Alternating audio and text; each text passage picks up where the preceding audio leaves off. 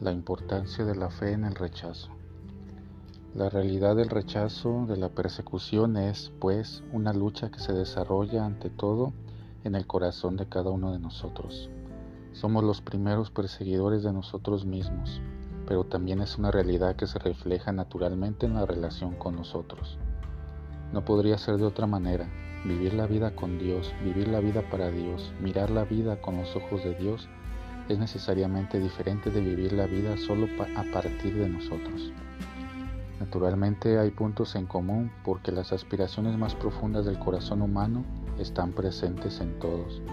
No hay hombre que no sea imagen y semejanza de Dios, pero hay formas de entendernos a nosotros mismos y a los demás que son completamente diferentes. Por lo tanto, es natural que se produzcan malentendidos e incluso divisiones, empezando precisamente por aquellos que están más cerca de nosotros y con quienes nos involucramos en todas las decisiones que tomamos. De ahora en adelante, cinco estarán divididos en una casa, tres contra dos y dos contra tres, el padre contra el hijo y el hijo contra el padre. No es que se odien o que estén enojados entre ellos, incluso podrían gustarse mucho. Simplemente no se entienden cuando llega el momento en que se revela que sus referencias en la vida son tan diferentes.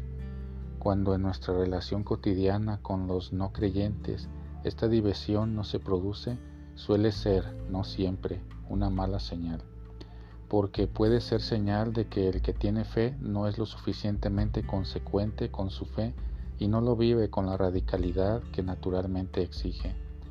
La fe conduce a opciones de vida, grandes y pequeñas, que solo humanamente son comprensibles a la luz de nuestra relación con Dios.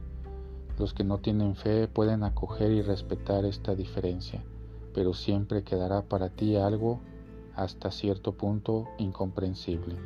Y cuando no entendemos las actitudes de los demás, si no tenemos cuidado rápidamente podemos pasar de la incomprensión al juicio y del juicio al rechazo, que se traduce en marginación o incluso persecución.